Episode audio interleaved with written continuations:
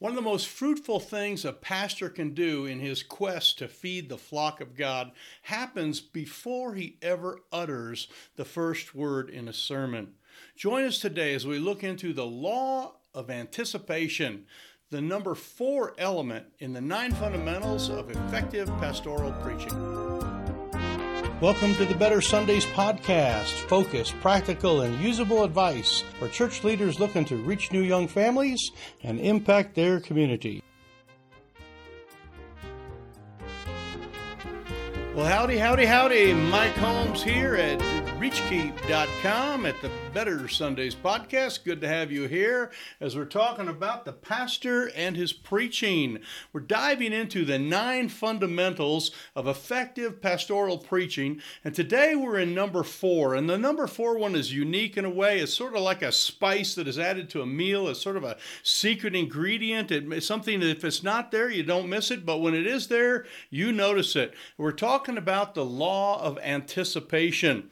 Before we get into the law of anticipation, though, just a quick review. We've covered several things now. This one that we are getting into, and over the next four sessions, we're going to be dealing specifically with things that you will do as you are preparing your sermon. The things that we covered before had to do really with the preparation of the pastor as a, as a human and, and what he is. We dealt specifically with the pastor being among the people. Law number one was the idea of being among the people and you are with them and you understand them and you grab hold of them and they see you and they grab hold of, of your character and what you are all about. The second one had to do with what we call the know, like, and trust factor. And it really kind of boils down to that if the people trust you as a man, they're going to trust your message. And that is essential. And you can go back and, of course, listen to uh, any of these. The third one that we covered in our last session had to do with the pastor as a developer and kind of the long term plan where the pastor is not only just the guy that makes the meal and prepares the, the sermon, the, the single meal meal, but he is a meal planner and dealing with the long term nutrition and health of his, uh, uh, his flock uh, of sheep there, uh, as we use that illustration. Today, though, we're getting into something that is very specific. And again, as I mentioned, the law of anticipation is one that when it is present, it is a wonderful, wonderful thing. Basically, the law states this that when anticipation is at its highest, in other words, people are anxious to be to church and anxious to hear your sermon and ready to know, you know, what you're going to be talking about, that the whole idea of engagement and their, uh, uh, you know, action that comes from the sermon is also at its highest. And we want to make sure that we don't miss this element.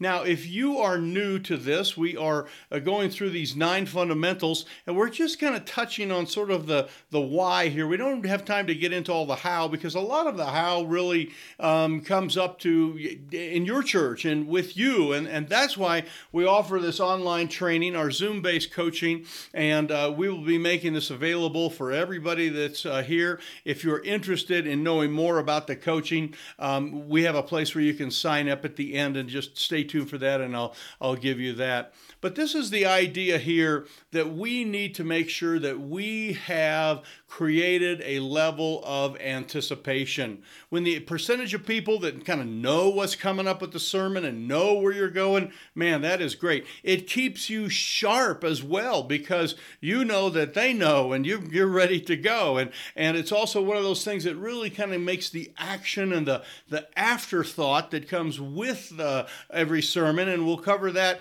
in a few more sessions from now, sort of the, the what to do with this sermon. That is at its highest as well. When you really start with anticipation, it takes it all the way into action. And so we want to really focus with this very first one because it is something that you don't even really speak of uh, in the sermon. It is not uh, really uh, very much part of the actual sermon, but it's something that comes before the sermon. So I'll, I'll give you a couple notes here. We'll put a few things on the screen here uh, for your note takers, and uh, we'll, we'll, give you something kind of to, to mull over a little bit. Uh, but the bottom line is if this is helpful for you, we want you to get involved in our course and want you to sign up and, and spend some more time where we'll spend time one on one with you, uh, helping you with, uh, with your particular needs in your sermon development, your sermon series development, and kind of where you're going with everything. Thing. One of the advantages to, to this, or I, I should say disadvantage, is that when you start to uh, do create the anticipation, people are kind of with you and you can't do that if you're like one of these late prep persons that like puts your sermon all together on a saturday night or you know sunday morning god forbid uh, you know that type of thing. Um, you, you're going to miss out on some of this. So the advantage is is when you become and this becomes part of your routine part of the when you're prepping a sermon it's like how am i going to create the anticipation how am i going to show these benefits and, and, you know explain this to the people when you start to do that you get a, a much more cohesive type of sermon. So let's uh, let's just jump into a couple of the elements here of the of what we call the law of anticipation.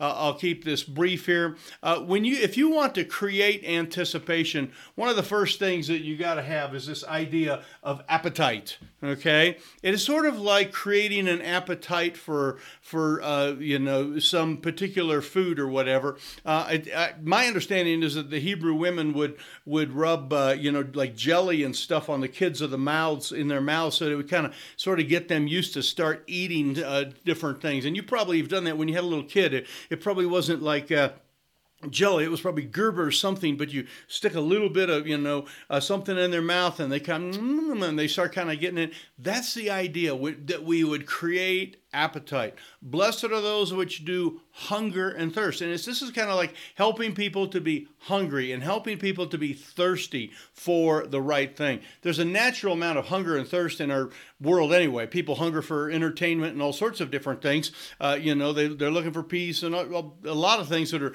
legitimate, but we want to get them to hunger and thirst for the right thing. So part of your sermon preparation is creating an appetite and letting people know know that, hey, this would be healthy for you, and I'm going to be covering this particular, uh, particular topic. Uh, the next one here is this idea of, of tension. And tension here kind of it reminds me like a, a tightrope walk. If you're watching someone walk walk on a tightrope and they they got the little bar out there, it's kind of like ooh, there's a level of tension. And it's not just that that they're walking on a, in a straight line there. It's that there is some kind of consequence. And one of the things that we need to bring out in our sermons is the consequence.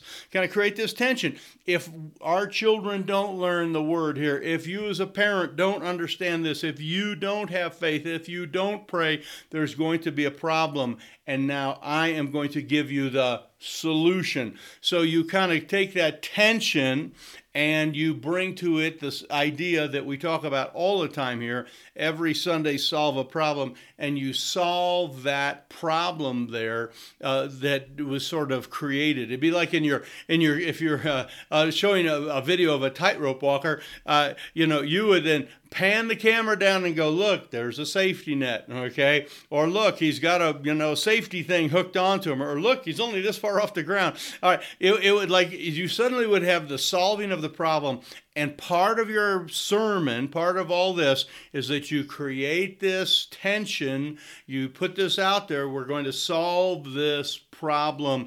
It's not going to be as bad as you think because, yes, we have a world that's in a mess, okay? But we have a God that has an answer. Come on Sunday we're going to solve that problem. So you solve or you alleviate uh, that tension, and we're going to teach you how to. We're going to teach you how to do all that. So uh, that that's kind of what we do in, in, our training here. Is go through and each of your sermons kind of help you create uh, that. Yesterday, spent some time with the pastor uh, talking about a sermon, kind of creating uh, you know some ideas, some tension points, and how he's solving the problem. How then he could, how the sermon then really uh, what the benefits of the sermon are, and that really gets us to the last one here is is this idea of the benefits. Many times we talk about our sermons like, don't forget to be there at 11 o'clock. I'm preaching.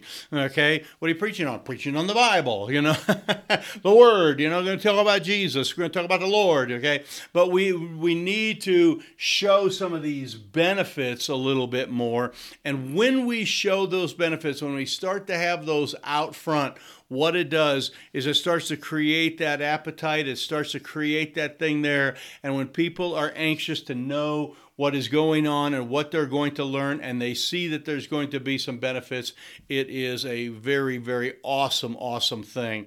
And so we're excited about this whole training and uh, all the different things we're going through. The next three that we're going to be covering are much more detailed about sermon preparation and some of the pieces and the elements of your sermon from the engagement and, and illustrations and how to do some of those things. So, and the content, we're of course going to talk about how to present, present the content. So make sure you join us again. If this is helpful to you, uh, go ahead and give us a thumbs up or like us or share this or, or like us on the, the YouTube channel or, you know, uh, share it here. If you're watching this or listening to this, uh, one of the podcasts, we appreciate that. Uh, appreciate that so much. So anyway, this is the law of anticipation. If you'd like to know more. Okay, here's a place where you can sign up, reachkeep.com slash preaching. And my my bottom line is here is let's preach better. We have a world that so desperately needs it. We have people in your community, in my community, just outside our walls here, that need the Lord. They need it and they need to hear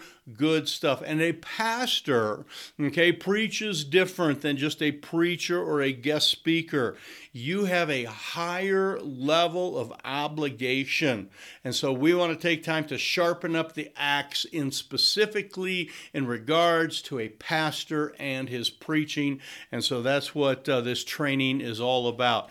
Uh, this will be coming up here soon, so kind of stay tuned or uh, make sure that you go to the pastor and his preaching uh, or this uh, reachkeep.com slash preaching We'll get you on our wait list and we'll, we'll be in touch with you uh, on how you can learn and grow and, and get involved in some of our coaching. So thanks for being with us. Again, thumbs up. We'd appreciate that. If you share things or subscribe, thank you so much for that. And God bless you for joining us here at the Better Sundays podcast at reachkeep.com.